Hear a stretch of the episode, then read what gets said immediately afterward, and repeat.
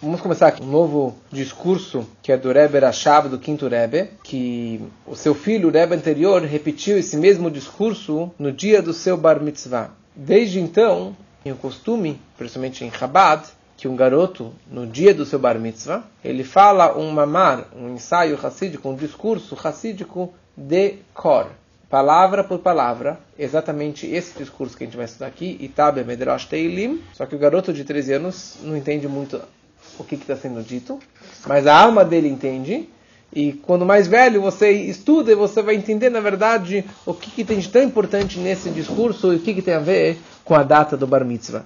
O discurso começa da seguinte forma.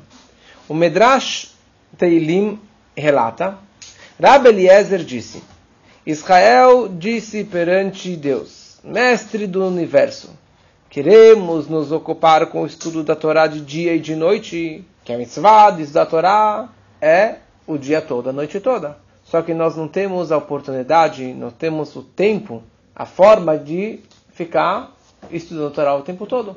Então, como que eu faço para cumprir essa mitzvah?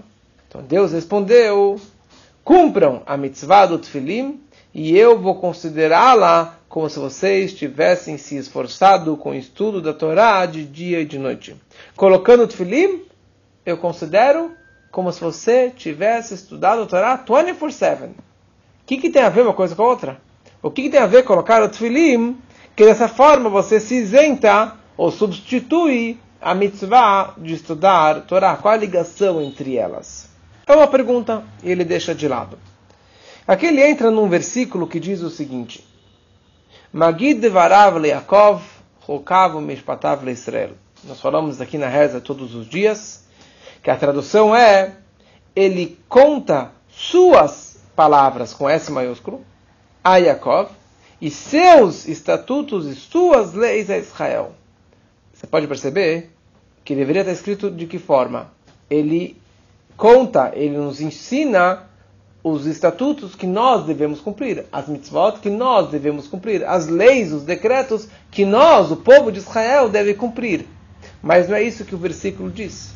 O versículo fala que ele ensina os seus mandamentos, os seus estatutos, que dizer seus, que pertencem a ele, ou que ele também cumpre os estatutos e por isso que ele nos ordena. E o Medrash ele fala, baseado naquela frase, façam o que eu falo e não façam o que eu faço. Né? Façam o que eu digo e não façam o que eu faço. Sigam as minhas ordens, mas não me copiem. Como aquela história que eu já contei para vocês do Aristóteles, que certa vez encontraram Aristóteles no campo maltratando um coelho, e ele arrancou a, a, a orelha do coelho e comeu, e maltratou assim o coelho. Daí os alunos viraram para Aristóteles e falaram: Você, que é o grande filósofo de ética, de moral, de educação, de respeito às criaturas, você, mestre, está maltratando o coelho? Ele falou: Aqui eu não sou Aristóteles. Na faculdade, na escola, eu sou Aristóteles. Aqui eu sou pessoa física, eu faço o que eu bem quiser. Façam o que eu falo, mas não façam o que eu faço. Deus é diferente. Deus é diferente de todas aquelas pessoas que dão ordem para que os outros cumpram, mas não as executam eles mesmos. Hashem, ele próprio faz. E tudo aquilo que ele faz, depois ele nos ordena. Primeiro ele mostra o exemplo, ele vive dessa forma, ele cumpre essas mitzvot, e depois ele nos orienta. Por isso é escrito seus mandamentos, seus estatutos, com S maiúsculo, porque ele primeiro cumpre e depois ele nos ordena. E a questão é a seguinte: que, veio antes? O ovo ou a galinha? O que, que veio antes? Deus cumprir as mitzvot ou nós cumprirmos as mitzvot? O Medrash pode ser interpretado com o seguinte significado: Quem provoca com que Deus cumpra as mitzvot? O povo de Israel. A execução das mitzvot pelo povo judeu faz com que Hashem cumpra aquelas mitzvot. Assim, o ato do povo judeu de colocar o tefilim faz, influencia que Deus também coloque o tefilim. Primeiro nós colocamos o tefilim, nós guardamos as mitzvot, e isso influencia que ele também cumpra. A verdade é que primeiro ele cumpre. Ele cumpriu, digamos, a primeira vez, ele que instituiu essa ideia, e depois ele ordenou que nós fizéssemos. Mas toda vez que nós fazemos essa mitzvah, nós influenciamos que ele também faça essa mitzvah. Qual é o exemplo de uma mitzvah que Deus fez no Gênesis e nos ordenou que nós fizéssemos também? Deus criou o mundo em seis dias e no sétimo ele descansou. No Shabat ele descansou. O que significa isso? E ele cumpriu o Shabat.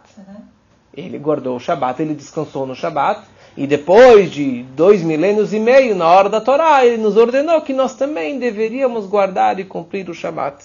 Então ele primeiro cumpriu, mas depois ele ordenou que nós fizéssemos, porque ele guarda todos os Shabbatot. Mas no momento que eu guardo o Shabat, eu influencio, eu causo, eu, eu gero que ele também guarde o Shabat. Então Deus colocou o Tfilim, digamos, uma primeira vez, e ele influencia que nos ordenou que nós fizéssemos o Tfilim. Mas todo dia que eu coloco o tefilim, ou faço uma mitzvah, qualquer que seja, eu influencio que Deus também coloque o tefilim. E a pergunta é, o que consta no tefilim de Deus? No nosso tefilim consta Shema Israel, Hashem Elokeinu, Hashem Echad. A mitzvah de amar a Deus, o nosso amor a Ele.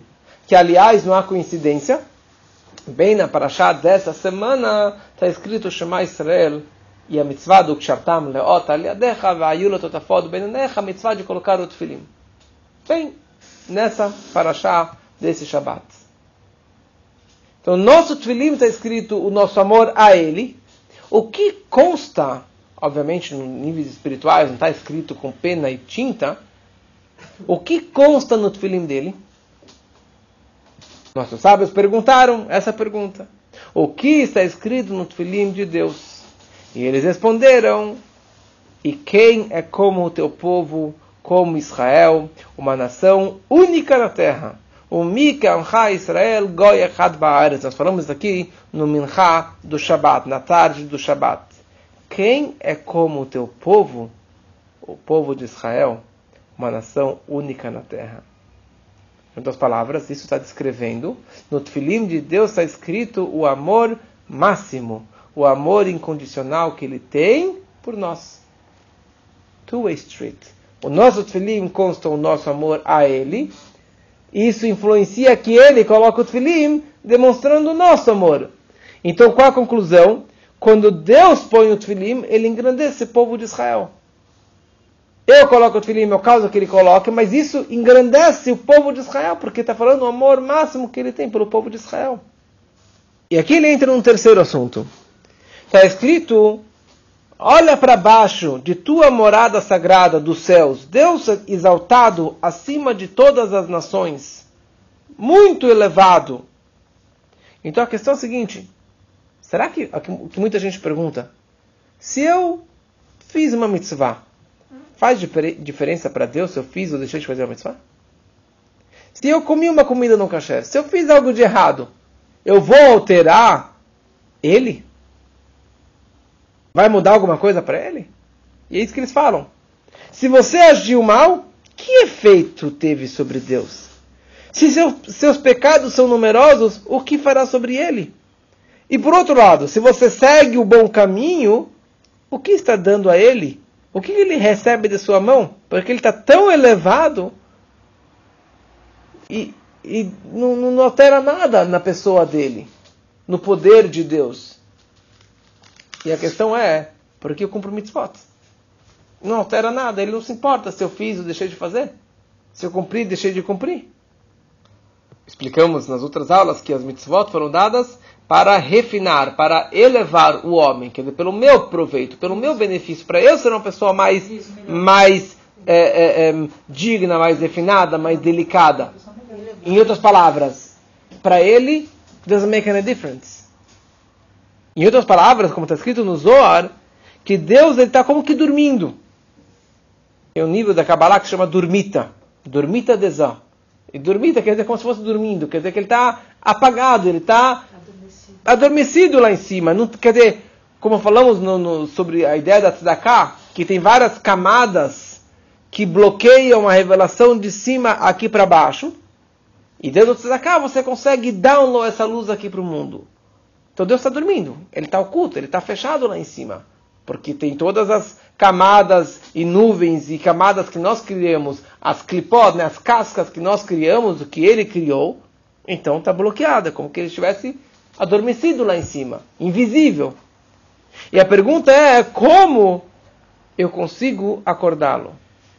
Como eu consigo atrair uma revelação da luz infinita de Deus de uma forma bondosa e com revelação e com uma face, com um semblante sorridente aqui para o mundo?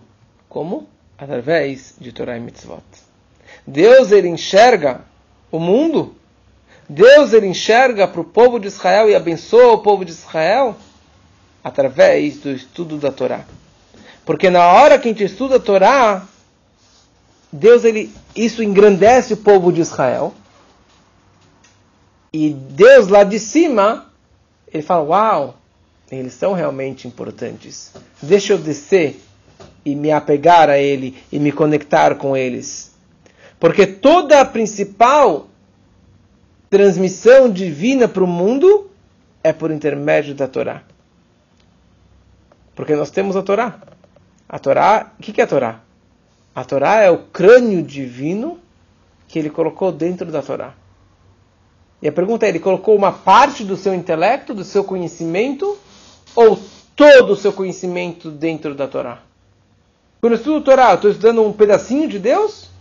Ou eu estou me conectando com todo ele? Como todo, vocês são pedaços, você tem milhares de livros de Torá.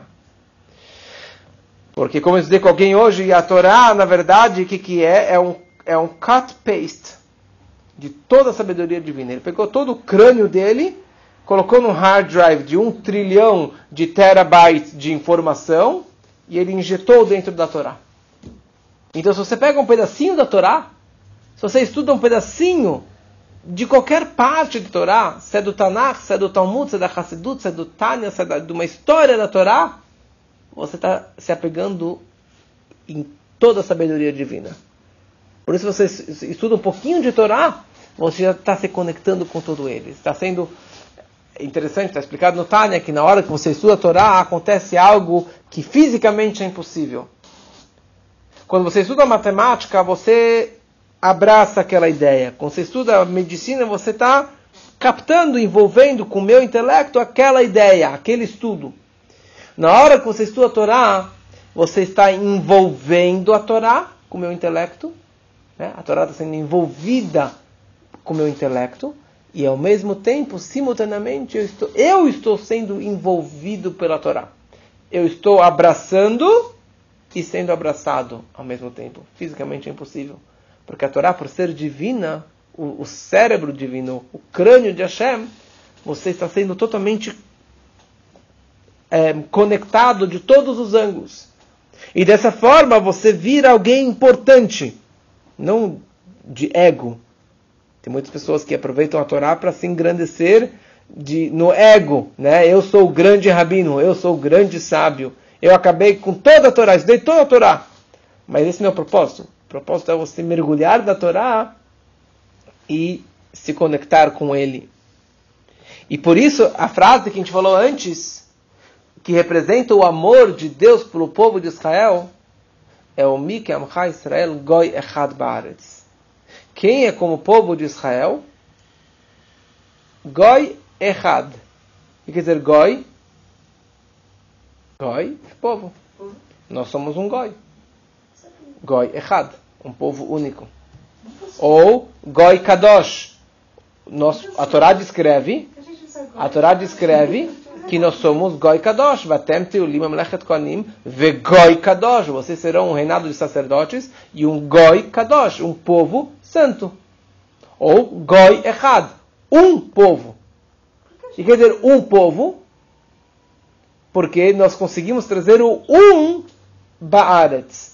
Hashem Echad, Deus um, o povo um, consegue trazer Deus um dentro dessa terra. Essa é a nossa grandeza. Mas como isso? Através do estudo da Torá. Estamos na página 242. A questão é a seguinte: quantos anos tem a Torá? Desde quando existe a Torá? Alpaim Shana Kadma Torá Lolam. Nossos sábios explicam que a Torá ela antecedeu ao mundo por dois milênios. Opa! Eu sempre achei que a Torá tem 3.331 anos, quando foi no Monte Sinai, no ano 2448, que Deus deu a Torá para o povo de Israel. Fala os nossos sábios, a Torá antecedeu a criação do mundo dois milênios. Estamos no ano 5779, então a Torá existe há 7779. 7779. Tudo isso? Porque a Torá existe antes da criação do mundo. Como assim? O que significa a criação do mundo? O que significa que Deus criou o mundo? Porque Deus sempre existiu. Ele estava, está e estará para sempre. Ele sempre esteve. O que quer dizer que ele criou o mundo? Criou o mundo significa que ele criou o que se chama tempo e espaço. Antes do Gênesis não existia tempo e nem espaço. Primeiro dia ele criou a luz, separou a água do, das águas de cima das águas de baixo, separou os continentes, os oceanos e assim por diante. Ele começou a criar espaço e tempo. Por isso que o tempo, a contagem do tempo, começa no Gênesis. Porque os seis dias da criação, eles foram criados com as seis sefirot, com seis atributos emocionais, com as seis expressões, seis sentimentos. O primeiro dia foi criado com chesed, com bondade. Por isso ele criou uma, uma bondade máxima, uma luz infinita. Não era a luz do sol que ele criou no primeiro dia. Era uma luz muito, muito forte. Ele percebeu que o mundo não iria aguentar essa luz. O que, que ele fez com essa luz? Ele escondeu dentro da Torá. E só os tzadikim máximos conseguem e têm o acesso a essa luz. E por isso, grandes tzadikim, por intermédio dessa luz, eles conseguem enxergar de um lado do mundo do outro lado do globo. Adam tinha esse acesso e todos os grandes tzadikim têm esse acesso. Por isso as histórias dos verdadeiros tzadikim que nós conhecemos, histórias do Rebbe, que ele rezou e sentiu a dor, um choro de um judeu que estava lá na Tailândia, que estava lá na Tasmânia, que estava lá na, no meio do, do buraco da, da, da, Europa, foi lá e salvou ele. Porque os tzadikim eles têm essa luz máxima e conseguem enxergar e sentir o mundo todo ao mesmo tempo. Histórias do Baal Shem que ele voava, que ele fazia milagres, porque eles tinham esse acesso. Segundo dia, ele criou com Gvurá, com severidade. Por isso que ele separou as águas de cima das águas de baixo. O terceiro dia ele criou com beleza, com harmonia, Tiferet. Por isso que ele criou ah, os continentes e toda a natureza e todas as plantas, e as frutas, e as árvores, e assim por diante, que é a beleza. No quarto dia ele criou o sol, a lua, as estrelas, os astros, que é Netzach, que é vitória, que é eternidade, que eles são eternos, que eles têm essa vida longa. E assim por diante, no quinto dia, no sexto dia, no Shabat, cada dia foi criado com uma outra energia, com uma outra revelação, com outro atributo, com uma outra sfirá. Em outras palavras, o mundo foi criado com essas com esses atributos emocionais de Deus. A Torá não, não, é o mundo da ação. A Torá está ligado com o intelecto. A Torá é o intelecto divino, é a sabedoria, é a Chokhmah de Deus. E a Chokhmah não precisa estar ligado com o mundo da ação. Você pode ser bondoso consigo mesmo? Todo o intuito, toda a ideia da bondade, do chesed, do amor, é para você mesmo ou para os outros? São muito egoístas. dois. Pra gente, Mas a ideia do amor Você vai ficar se abraçando o dia inteiro? Não. Você vai pegar o dinheiro de um bolso e colocar no outro? Não. Não. Ou a severidade? Você não vai se bater. Você pode ser autocrítica, você pode ter um amor próprio, mas toda a ideia das, do, das atributos emocionais, das emoções, é você compartilhar com o outro. É você vencer o outro. É você amar o outro, você ser severo com o outro e assim por diante. Mas você não pode ser isso com você também. Pode, mas toda a ideia, a essência dos atributos emocionais é você compartilhar com alguém. Toda a ideia da tzedakah. Tem como fazer tzedakah para você mesmo? Sim, mas não é essa a ideia da tzedakah. Você compartilhar com alguém. Você ajudar alguém. Óbvio que eu sou o primeiro a ser ajudado, mas toda a ideia de ajudar é ajudar alguém. Quando falo de intelecto, uma pessoa intelectual precisa de alguém? Os intelectuais, eles não ficam fechados dias, meses na biblioteca lendo o livro? Sim, sim. Ele não precisa de ninguém. Ele depois pode escrever livros para difundir as suas teorias, dar as aulas para ensinar depois para os outros. Mas na essência dele, ele precisa de alguém? Não precisa de ninguém. Por isso que um cara mais intelectual é um cara mais frio. É um cara mais fechado. É um cara mais Centrado. centrado nele, não para os outros. E por isso também, normalmente, um cara mais intelectual, ele não está se importando com os outros. Ele não se importa da aparência, como que ele está vestido, como que ele está se expressando, se ele está sorrindo para a foto. Olha as fotos do Einstein. Tudo com a língua para fora, com o cabelo tudo mal feito. Ele não se importa, ele doesn't care o que, que os outros vão pensar dele. Interessa as teorias dele e a forma que ele fica meditando. E os grandes crânios de Torá também. São caras mais avoados, que não estão conectados tão com o mundo físico. E muitos, não é o correto, mas alguns, de, que eles amam tanto o estudo da Torá, do Talmud, eles nem casam, ficam só na Torá a vida toda. Só, só, só na vida dele, centrado no mundo dele. Isso que é a Torá. Torá é o intelecto, que não precisa de ninguém, não precisa de mundo, não precisa de criação. Por essa razão, a Torá antecedeu a criação do mundo. O mundo foi criado com os atributos emocionais, com seis dias, com seis atributos emocionais. A Torá, a sabedoria divina, ela antecede a criação do mundo. Dois mil anos. Não é dois mil anos de 365 dias. São dois mil anos, níveis cabalísticos, que não vem ao caso o que, que significa dois. É outra contagem, mas a é que são dois mil níveis que antecedem a criação do mundo. A tal ponto que qual foi a planta, o blueprint, para Deus criar o mundo? A Torá. Fala, fala o Zohar, Istakel Beoraita Ubara Alma. Deus ele olhou na Torá e baseado no desenho, na imagem, ou no níveis espirituais cabalísticos que ele viu na Torá, ele copiou e criou o mundo. A, ide- a- a planta para Deus criar o mundo estava na Torá.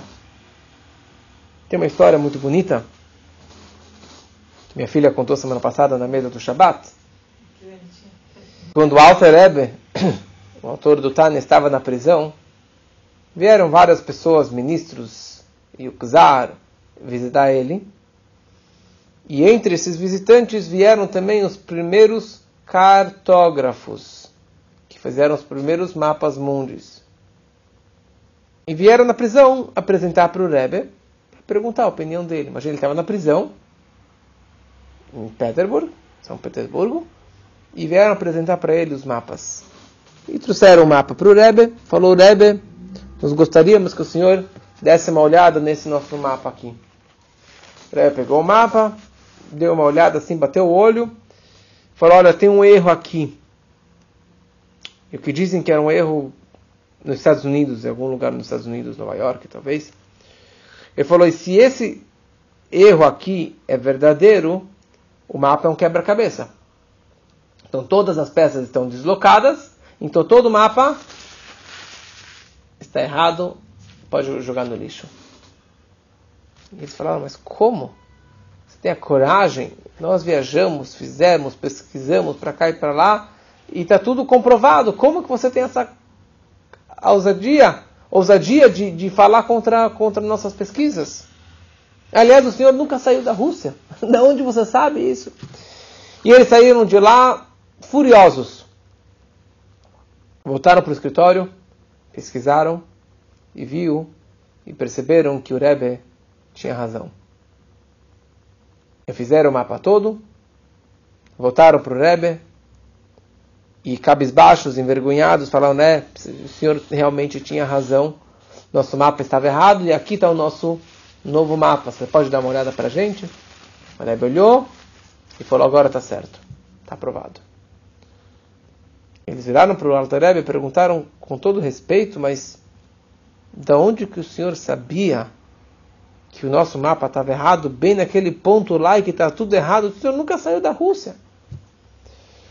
O Alter Rebbe falou, o Zohar descreve que Deus ele olhou na Torá e baseado na visão dele na Torá, a planta, ele criou o mundo. E está escrito nos livros que não a Torá toda ele enxergou.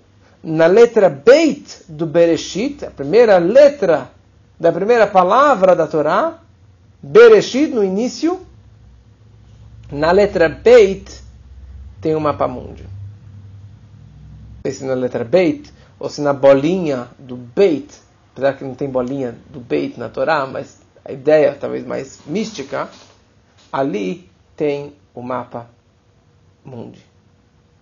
Então eu, disse o Alter vi o seu mapa, olhei na letra Beit, obviamente, cabalisticamente, quer dizer, na, na, questão mais espiritual, na visão dele, mística, eu enxerguei a letra Beit. Eu enxerguei a Torá, falei, a Torá está certa, o seu mapa está errado. Até logo. Dessa forma que eu sabia. História verídica. O que significa isso? Que a Torá é o mapa da criação. Qual é a base? Qual era o propósito que Deus ele criou o mundo? Para trazer Torá para o mundo. Para trazer o crânio divino, a essência de Deus, sabedoria divina dentro desse mundo físico. E quem tem essa missão? Quem tem esse poder? Quem tem essa possibilidade? Quem tem esse acesso de estudar a Torá? O Goi Echad Baaretz. O povo um na terra o povo que atrai o um, Deus um, Hashem Echad, Baaretz, na terra. Como? Através do estudo da Torá. Esse é o poder do estudo da Torá. E essa que é toda a ideia de se conectar cada vez mais na Torá, você está atraindo Deus para o mundo. Como falamos semana passada, na ideia da Tzedakah, que como você atrai Deus para o mundo, primeiro das maiores alturas aqui para esse mundo físico é através da Torá. Depois que você atraiu através do estudo da Torá, ainda não, não, penetrou na terra, não infiltrou na terra, no mundo físico e material. Como que você download para o mundo físico? Através da tzedakah. Com o poder da tzedakah, que representa todas as mitzvot, você consegue atrair e puxar Deus até o mundo físico. Mas antes da tzedakah, você tem que ter o estudo da Torá, porque ela atrai da essência máxima divina, a sabedoria máxima de Hashem, para esse mundo físico e material. E por isso que falamos antes, Rabbi Eliezer falou para Deus, nós queremos estudar Torá, gostaríamos de estudar Torá o dia todo, mas não temos a possibilidade, não temos como estudar Torá o dia inteiro. Fala, Deus, você coloca tefilim de manhã e eu considero como se você tivesse estudado Torá o dia inteiro. Por que o Tfilim é considerado como se estivéssemos estudando Torá o dia todo? Porque a ideia do Tfilim, você coloca o Tfilim na cabeça e o Tfilim no braço. O Tfilim na cabeça, o propósito é você controlar, subjugar, dominar o seu intelecto para que pense coisas só positivas coisas sagradas, coisas elevadas, e para que você possa focar o seu intelecto para pensar em Deus, amar a Deus e se conectar em coisas mais elevadas, em valores mais elevados, valores judaicos, valores da Torá. Você coloca o tefilim na mão para controlar, controlar o seu coração, seus desejos, seus sentimentos, seus prazeres, suas atitudes, para que todas elas também sejam focadas no tefilim, focadas nas mitzvot, focadas em prazeres positivos, em desejos positivos, elevados e refinados. E toda a ideia é você coloca na cabeça e na mão. E, e o propósito é que você transmita do intelecto que você meditou e algo mais elevado, mas que não fique só teórico, só fique na teoria, só fique no abstrato. Ah, eu entendi muita coisa, mas na prática continuo sendo uma pessoa agressiva, mal educada, etc. O propósito é você pegar todo esse estudo, o intelecto e atrair para o coração, para as emoções, porque a emoção leva à prática, leva à ação. O intelecto é mais passivo e o coração é mais ativo, é mais prático. Na hora que Deus coloca tefilim, por nosso intermédio, eu coloco o tefilim, eu causo eu influencio que ele também coloque o tefilim. O que significa que ele coloca o tefilim? Que ele está atraindo do seu intelecto máximo para suas emoções. E as emoções, cada emoção está ligada com um dia da semana, com um dia prático, com um dia do mundo físico. E com isso ele engrandece o povo de Israel. E com isso ele atrai brachot para o povo de Israel. Ele atrai energia para o povo de Israel. Então você colocando Tfilim, você accomplish a mesma ideia que a Torá também accomplish. Você está se conectando intelectualmente e emocionalmente com Deus e atraindo Deus aqui para a Terra.